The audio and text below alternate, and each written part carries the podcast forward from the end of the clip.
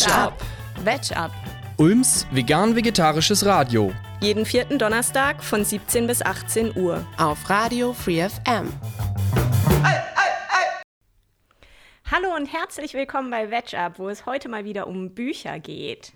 Natürlich um Bücher mit Bezug zur veganen Lebensweise. Immerhin ist das hier eine vegan-vegetarische Radiosendung. Oh ja, die wird in diesem Fall gemacht von der Toshi. Und auch ich, die Lorena, bin heute für ganz langer Zeit endlich mal wieder im Studio. Und natürlich freuen wir uns sehr, dass ihr gerade Radio Free FM oder auch Radio Querfunk eingeschaltet habt, um euch mit unserer zweiten Literaturausgabe berieseln zu lassen. Berieseln werden wir euch natürlich auch mit Musik. Die gibt es bei uns in der Regel von MusikerInnen, die selbst vegan oder vegetarisch leben. Und da haben wir einen Geheimtipp für euch ausgegraben, nämlich den Singer-Songwriter und Vegetarier Perry O. Parson. Seinen guten Freund Helmut Lampshade und ihn haben wir vor ein paar Monaten ähm, ja hier in der Wetchup-Sendung gehört. Den haben wir nämlich eine ganze Sendung gewidmet. Und die zwei Jungs haben sich als super inspirierende Menschen entpuppt und zudem machen sie einfach auch ein entspannte Musik, so zum drauf wegschweben, würde ich sagen. Besonders bei Perry O'Parson hört man deutlich seine Liebe für Rocky Votolato raus. Den finde ich auch ganz, ganz super. Aber hört selbst, hier ist Perry O'Parson mit Palm Tree. Ich bin Perry O'Parson. Und ich bin Helmut Lampshade. Und ihr hört gerade die einzigartige vegan-vegetarische Radioshow Wetchup!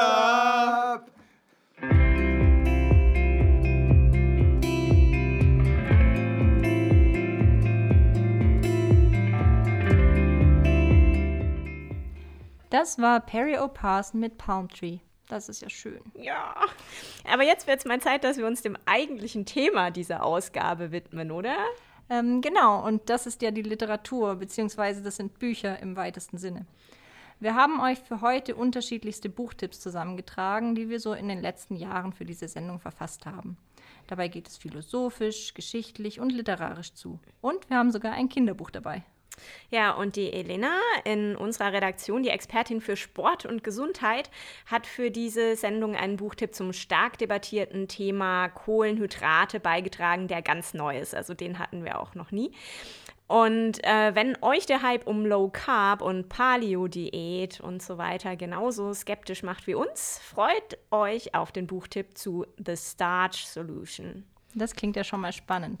Jetzt starten wir aber erstmal mit einem Buch von Hila Seskin, die sicherlich einige von euch von ihren engagierten Artikeln in der Zeit und in anderen Medien kennen.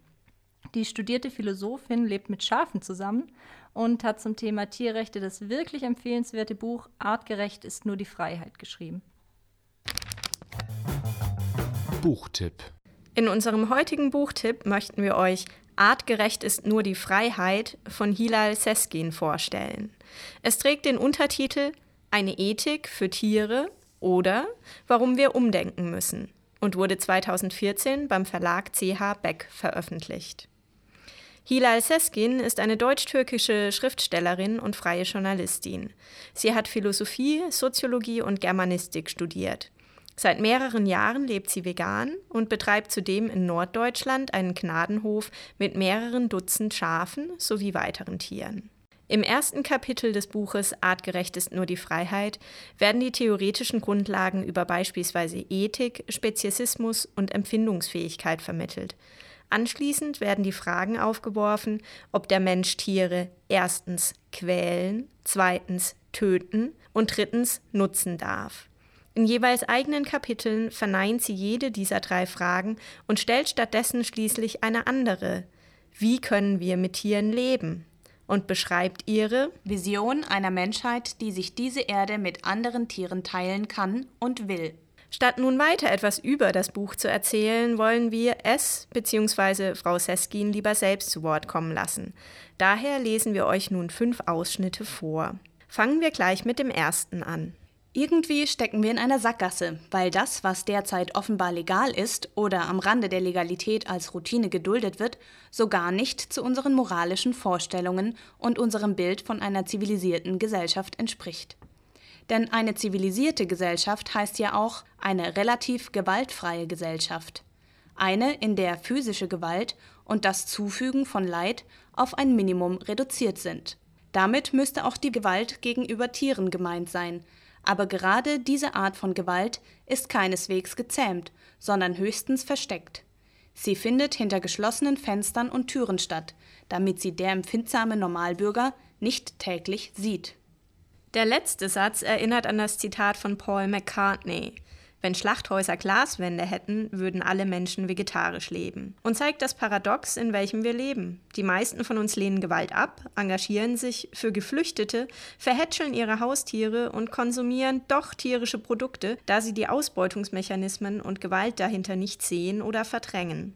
In dem Unterkapitel namens Von Rechten und Pflichten unterscheidet Frau Seskin zwischen moralischen Objekten und moralischen Subjekten. Mit Objekten sind hierbei Individuen, auf die man Rücksicht nehmen soll, gemeint, also Lebewesen, die keine oder nur wenig Kenntnis bzw. Einsicht in moralische Überlegungen haben, wie zum Beispiel Kinder, Personen, die von einer geistigen Behinderung betroffen sind oder eben nichtmenschliche Tiere.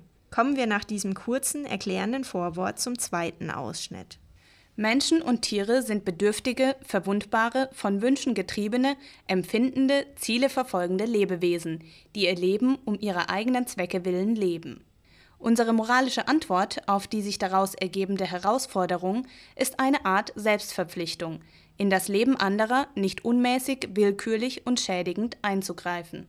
Gedanklich vervollständigt wird diese Einsicht, dass wir dies nicht dürfen, von derjenigen, dass die anderen ein Recht darauf haben, dass wir dies nicht tun. Wir gestehen also einander und weiteren Lebewesen, die selbst keine moralischen Subjekte sind, Rechte zu auf Unversehrtheit, Selbstbestimmung etc. Und sobald wir diese zugestanden haben, sind sie auch tatsächlich bindend. Im dritten Ausschnitt, den wir uns herausgesucht haben, wird Speziesismus erklärt. Der Begriff Speziesismus ist analog zu Rassismus oder Sexismus gebildet und meint die schlechte Behandlung von nichtmenschlichen Tieren allein aufgrund der Tatsache, dass sie keine Menschen sind. Somit ist Speziesismus ebenso ein Ausdruck von Benachteiligung oder gar illegitimer Herrschaft wie die anderen genannten Übel. Damit ist natürlich nicht gesagt, dass alle Spezies in ihren physischen und mentalen Eigenschaften gleich veranlagt sind – aber solche biologischen Unterschiede sind eben kein Grund, Lebewesen moralisch gewissermaßen in zwei Klassen zu unterteilen. Hier wir Menschen, dort alle anderen. Vieles von dem, was uns dazu bewegt, Menschen gut zu behandeln, gilt genauso für Tiere. Die drei bisherigen Ausschnitte stammen alle aus dem ersten Kapitel über die theoretischen Grundlagen. Nun machen wir einen Sprung ans Ende des Buches. Wer also spezifischer die Gründe wissen möchte, warum die Autorin das Quälen, Töten und die Nutzung von Tieren ablehnt, möge selbst das Buch lesen. Wie bereits erwähnt, handelt das letzte Kapitel von der Frage, wie wir mit Tieren zusammenleben können. Hilal Seskin plädiert für ein Umdenken. Die vorrangige Frage ist nicht mehr, wie viel Qual darf man einem Tier zufügen, sondern was darf man einem unbeteiligten, empfindenden Lebewesen überhaupt abverlangen? Und diesen Perspektivwechsel sollten wir auch im praktischen Tierschutz und in der Gesetzgebung vollziehen. Wir dürfen das Tier nicht von vornherein als Nutztier ansehen und auf dieser Grundlage überlegen, wie wir ihm sein derzeit unzumutbares Los ein wenig erträglicher machen können sondern jedes Tier hat a priori das Recht auf den Vollzug seines eigenen Lebens. Wenn wir über Einschränkungen und Zumutungen, Wohl und Schutz sprechen, dürfen wir nicht vom Nutztier, sondern müssen vom freien Tier her denken. VeganerInnen müssen sich oft vorwerfen lassen, dass ihre Lebensweise radikal sei. Genau darauf geht die Autorin in dem letzten von uns ausgewählten Ausschnitt ein. Wir schlachten in anderthalb Jahren so viele Tiere, wie je Menschen auf der Welt gelebt haben. Was ist in diesem Zusammenhang also radikal? Das Plädoyer für ein Ende des Gemetzels oder das Gemetzel? Man sollte sich von solchen Zahlen erschrecken, aber nicht abschrecken lassen. Natürlich kann da das Gefühl aufkommen, man könne als Einzelner nichts tun, aber das gilt bei fast allem, außer beim Zähneputzen oder dem Rächen des eigenen Rasens. Bei sieben Milliarden Menschen fällt ein Einzelner nicht stark ins Gewicht, egal in welchem Zusammenhang. Die Beendigung oder die Verminderung des Unrechts an Tieren ist ein moralisches Projekt und ein politisches. Es gibt Handlungsspielräume für den Einzelnen, anderes geht nur gemeinsam. Es sind viele Einzelne, die einen Bewusstseinswandel anstoßen, und dieser Bewusstseinswandel erleichtert dann auch wieder ihnen selbst, nach den neuen Grundsätzen zu leben. So, nach all dem Input jetzt ein bisschen Musik und zwar passend zum Thema ein sehr alter Tierrechtssong, der tatsächlich älter ist als wir, nämlich von 1981. Darin wird Fleischessern fehlender Respekt vor Tieren vorgeworfen, was zu dem Zeitpunkt ja durchaus noch eine ziemlich mutige Position war. Hier sind The Pretenders mit Waste Not, Want Not.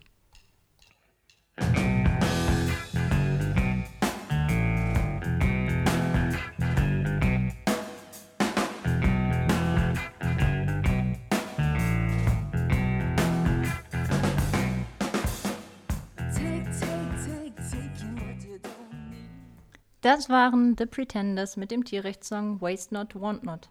Ihr hört nämlich gerade die vegan-vegetarische Radiosendung Wedge Up, heute mit einer Ausgabe zur Literatur. Als nächstes stellen wir euch jetzt ein Buch vor, das eigentlich viel mehr mit Musik zu tun hat als mit Veganismus oder Tieren.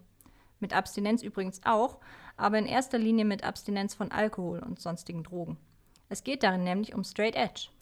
Ja, und nun kennen wir beide uns mit dem Thema ja so ein bisschen aus, weil wir die Straight Edge Szene super wichtig und sympathisch finden und ähm, ja, da auch Freunde haben und so. Ne? Aber uns ist natürlich klar, dass viele von euch wahrscheinlich gar nicht wissen, was es eigentlich ist.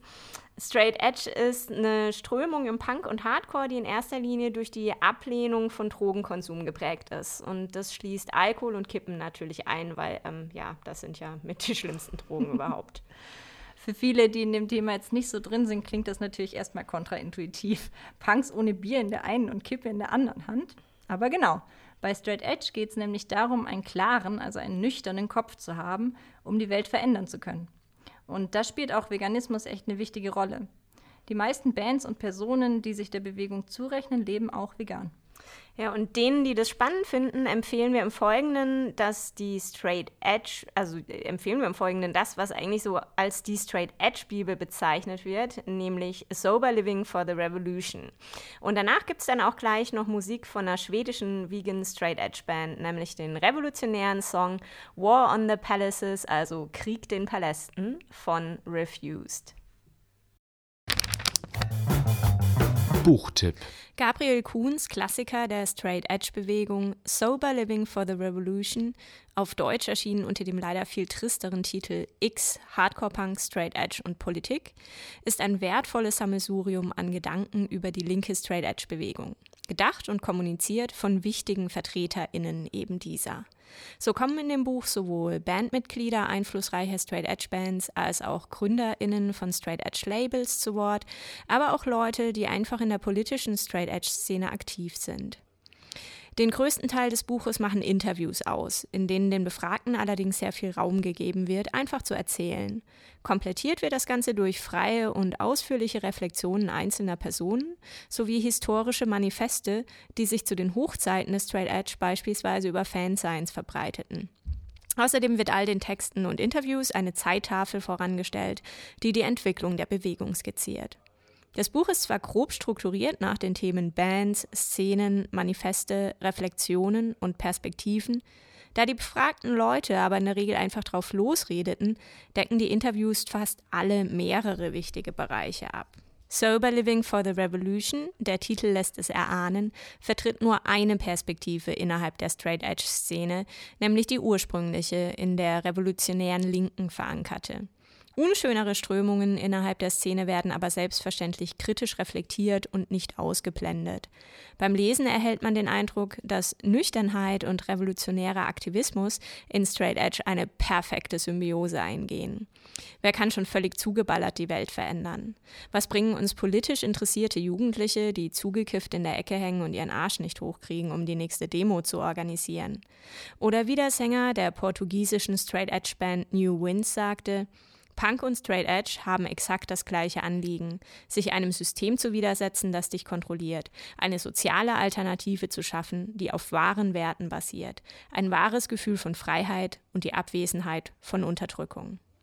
Besonders spannend ist es zu sehen, wie all die verschiedenen ProtagonistInnen der Straight Edge-Szene ihre unterschiedlichen Beweggründe für ihr nüchternes Leben darlegen. Ganz nebenbei bekommt man so viele Argumente gegen Drogenkonsum jeder Art geliefert, dass man sich aus Solidarität am liebsten gleich ein X auf die Hand malen möchte. Am lesenswertesten fand ich persönlich einerseits das Pamphlet Wasted Indeed, Anarchie und Alkohol vom Crime Think Collective, in dem der Einfluss von Drogen auf Individuen und ganze Gesellschaften sehr scharf analysiert wird und beispielsweise auch dargestellt wird, wie eng Alkoholismus mit dem Patriarchat verknüpft ist. Andererseits haben mich die Reflexionen von Nick Riotfax stark beeindruckt. Auch er thematisiert, welche Rolle Nüchternheit in Genderfragen spielt. Zum Beispiel, wenn eine Alkoholintoxikation als als Rechtfertigung für sexistische Übergriffe angeführt wird. Sehr nachdenklich machen seine Gedanken darüber, wie schwer es insbesondere für Queer-Personen ist, Gemeinschaft ohne Drogenkonsum zu erfahren, da klassische Treffpunkte für LGBTI-Personen in der Regel Orte sind, an denen ausgiebig Drogen konsumiert werden. Am besten lässt sich die Message des etwa 300 Seiten starken Buchs vielleicht in einem Zitat von Ross Henfler, Soziologe und Straight-Edge-Experte, zusammenfassen. Frei übersetzt, auf Drogen, Alkohol und Tabak zu verzichten, mag mit Blick auf das große Ganze trivial erscheinen, aber für viele ist es ein Symbol für einen umfassenderen Widerstand und ein Schwur darauf, das eigene Leben nach den eigenen Maßstäben zu leben, anstatt einem vorherbestimmten Pfad hin zur Mittelmäßigkeit zu folgen.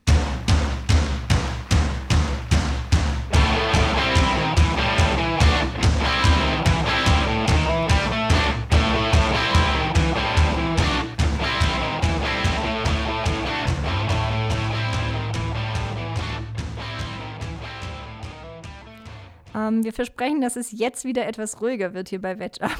Wir lehnen uns zurück und greifen zu einem Roman, nämlich zu Die Vegetarierin von Han Kang. Buchtipp. Bevor meine Frau zur Vegetarierin wurde, hielt ich sie in jeder Hinsicht für völlig unscheinbar. So beginnt die Vegetarierin der koreanischen Schriftstellerin Han Kang. Und weiter?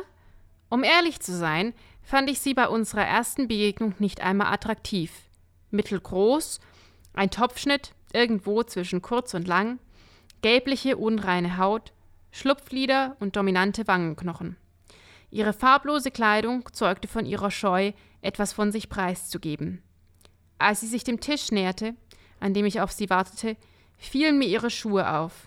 Sie waren die schlichtesten schwarzen Schuhe, die man sich nur vorstellen kann. Und dann dieser Gang. Nicht schnell, nicht langsam, nicht raumgreifend, und auch nicht tippelnd. So fühlte ich mich weder von ihr angezogen noch abgestoßen und sah keinen Grund, sie nicht zu heiraten. Von Beginn an verstörend ist dieses Buch, und so geht es auch weiter, als sich die Welt des eben zitierten Ich-Erzählers schlagartig ändert, weil seine Frau von einem Tag auf den anderen entschließt, keine tierische Produkte mehr zu essen woraufhin sich eine für Menschen aus unserem Kulturkreis eher schwer nachvollziehbare Familientragödie entfaltet. Die Vegetarierin ist ein sehr irreführendes Buch. Es geht in diesem knapp 200 Seiten umfassenden Roman nicht wirklich um Vegetarismus. Die Autorin will thematisch viel höher hinaus. Um kurz den Klappentext zu zitieren, die Vegetarierin ist eine kafkaeske Geschichte in drei Akten über Scham und Begierde, Macht und Obsession sowie unsere zum Scheitern verurteilten Versuche, den anderen zu verstehen, der ja doch wie man selbst Gefangener im eigenen Leibe ist. Ein wenig direkter, weniger verschnörkelt könnte man auch sagen, es geht in diesem Buch darum, wie eine Gesellschaft Menschen krank machen kann. Es geht um Magersucht und Psychosen. Und da wird es natürlich schwierig, weil die Grenzen zwischen Vegetarismus und Krankheit in der Wahrnehmung verwischen und schwupps wird der Verzicht auf Fleisch als etwas Krankes, etwas Verrücktes wahrgenommen. Und dennoch, oder auch gerade deswegen, lohnt es sich, die Vegetarierin zu lesen. Die Medien haben das Buch der unter anderem mit dem International Man Booker Prize ausgezeichneten Autorin mit düsterem Vokabular gefeiert so wurde der Roman beispielsweise in der New York Times als provokativ und schockierend bezeichnet. Die sehr einfache, fast unterkomplexe, aber gleichzeitig äußerst direkte, teils irritierend direkte Sprache erinnert stilistisch ein wenig an Haruko, Haruki Murakami und bricht auf erhellende Weise mit westlichen Lesegewohnheiten. Schilderungen von Gewaltanwendung und gar Vergewaltigung erfolgen so beiläufig und unprätentiös, dass sie einen noch wesentlich stärker berühren, als wenn sie groß aufgebauscht worden wären. Aber was hat es nun mit dem Vegetarismus auf sich, der immerhin titelgebend war? Aufgrund eines Traums beschließt eine Frau, von nun an keine tierischen Produkte mehr zu essen. Dabei handelt es sich nicht um eine simple Diätentscheidung, sondern um eine radikale Änderung der eigenen Wahrnehmung und des eigenen Lebens. In ihren eigenen Worten alles erscheint mir so fremd. Ich fühle mich wie die andere Seite ein und derselben Sache, hinter einer Tür ohne Klinke. Oder wird mir erst jetzt bewusst, dass ich dort schon immer war? Es ist dunkel, alles ist in Unordnung inmitten dieser Dunkelheit. Besonders spannend ist, wie die Entscheidung der Frau von außen wahrgenommen und pathologisiert wird. Ihr Mann denkt darüber nach, ob sie verrückt geworden ist. Er versucht, sie wieder zur Vernunft zu bringen, der ihr diese offensichtlich abhanden gekommen ist. Beschrieben werden demütigende Fütterungsversuche ihres Vaters bis hin zu Gewaltanwendung. Im Fokus steht also nicht nur, was diese simple persönliche Ernährungsentscheidung mit der Frau selbst, sondern auch, was sie mit ihrem Familienangehörigen macht. Dabei ist es sicherlich ein überzogenes, aber dennoch adäquates Abbild der Realität, wie der Vegetarismus von diesen als psychische Krankheit und gänzlich irrationale Entscheidung wahrgenommen wird. Ein wenig ärgerlich jedoch ist die Tatsache, dass auch die Leserinnen dazu eingeladen werden, Vegetarismus zu pathologisieren. Zwar ist nachvollziehbar, dass der kulturelle Hintergrund, die lieblose Ehe und der gewalttätige Vater allemal das Potenzial haben, in einem Menschen Autoaggression und Realitätsverweigerung auszulösen. Dass der Vegetarismus dafür in diesem Buch ein Sinnbild ist, ist jedoch traurig. Hoffen wir, dass die Leserinnen hier abstrahieren können und voraussetzen, dass der Verzicht auf tierische Produkte in den meisten Fällen eine rationale und ganz und gar unverrückte Entscheidung darstellt.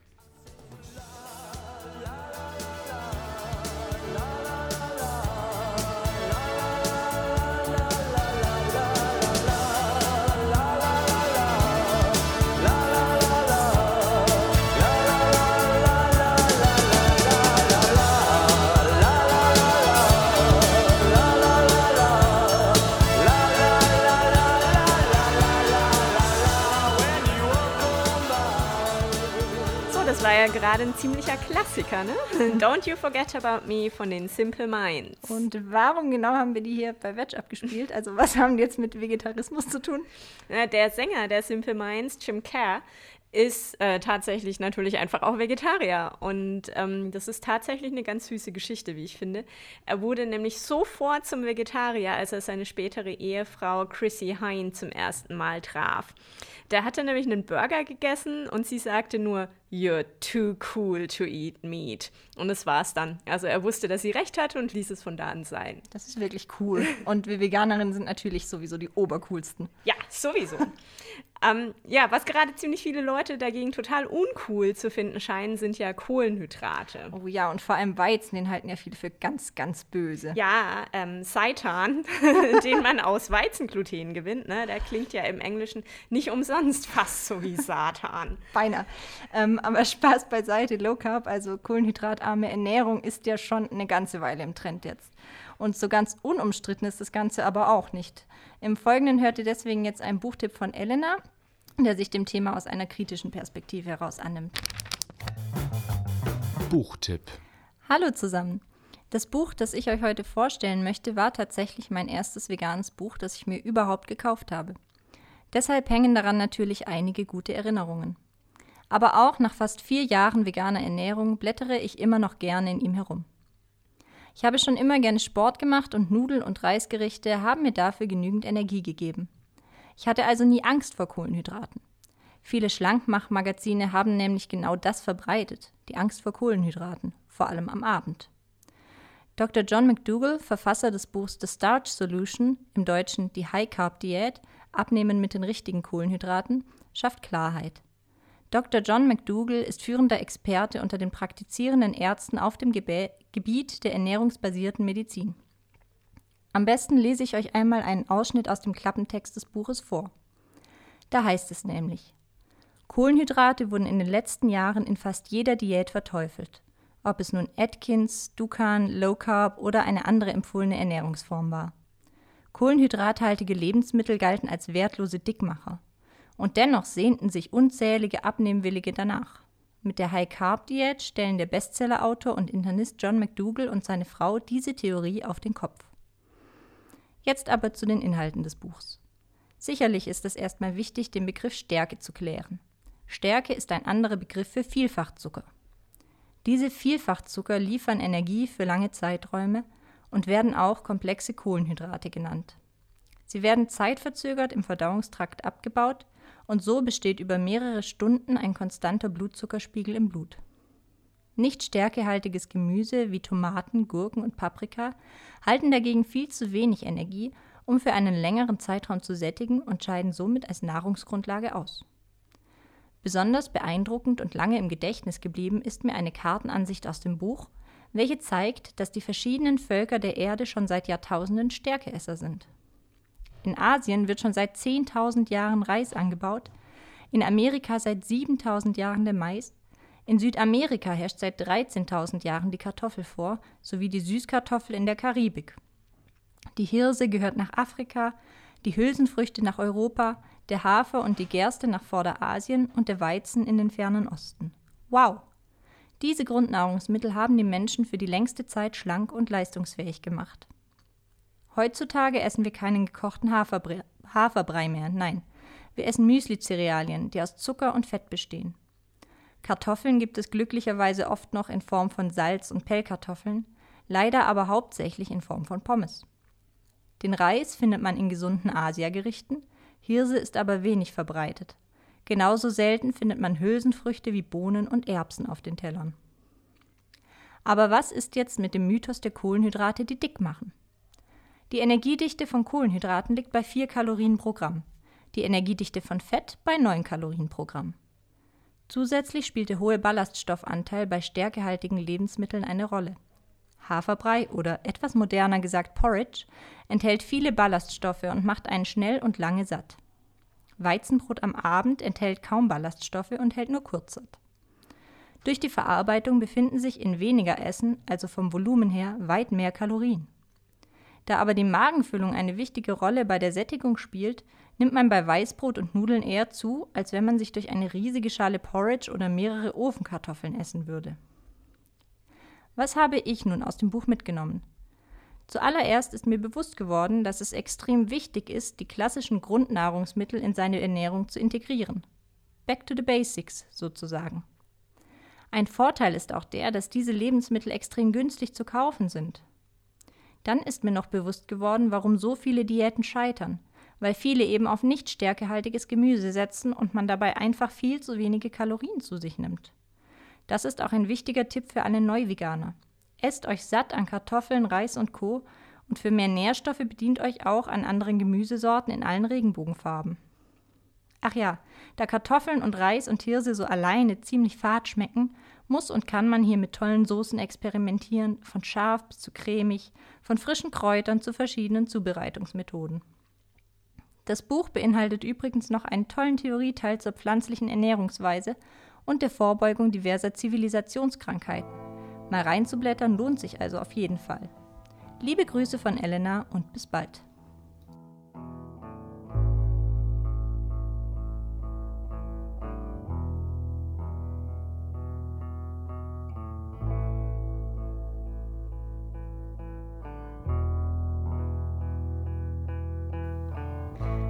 Wunderschöner Song von Tokotronic, Ich möchte irgendwas für dich sein. Vorher habt ihr einen Buchtipp äh, gehört, den unsere ja, Sportlerin und ernährungsbegeisterte Elena geschrieben hat. Die Lorina hat den für euch vorgelesen. War natürlich sehr aus Ellis Perspektive. Genau, ja. Und was kommt jetzt? Äh, noch ein Buchtipp? Ja, ein letzter, nämlich zu einem Buch, das eigentlich ein Kinderbuch ist, das ich aber total begeistert und mit ganz viel Freude und zwar auch ganz ohne Kind gelesen habe. Ton ab für Holy Cow von David Duchovny.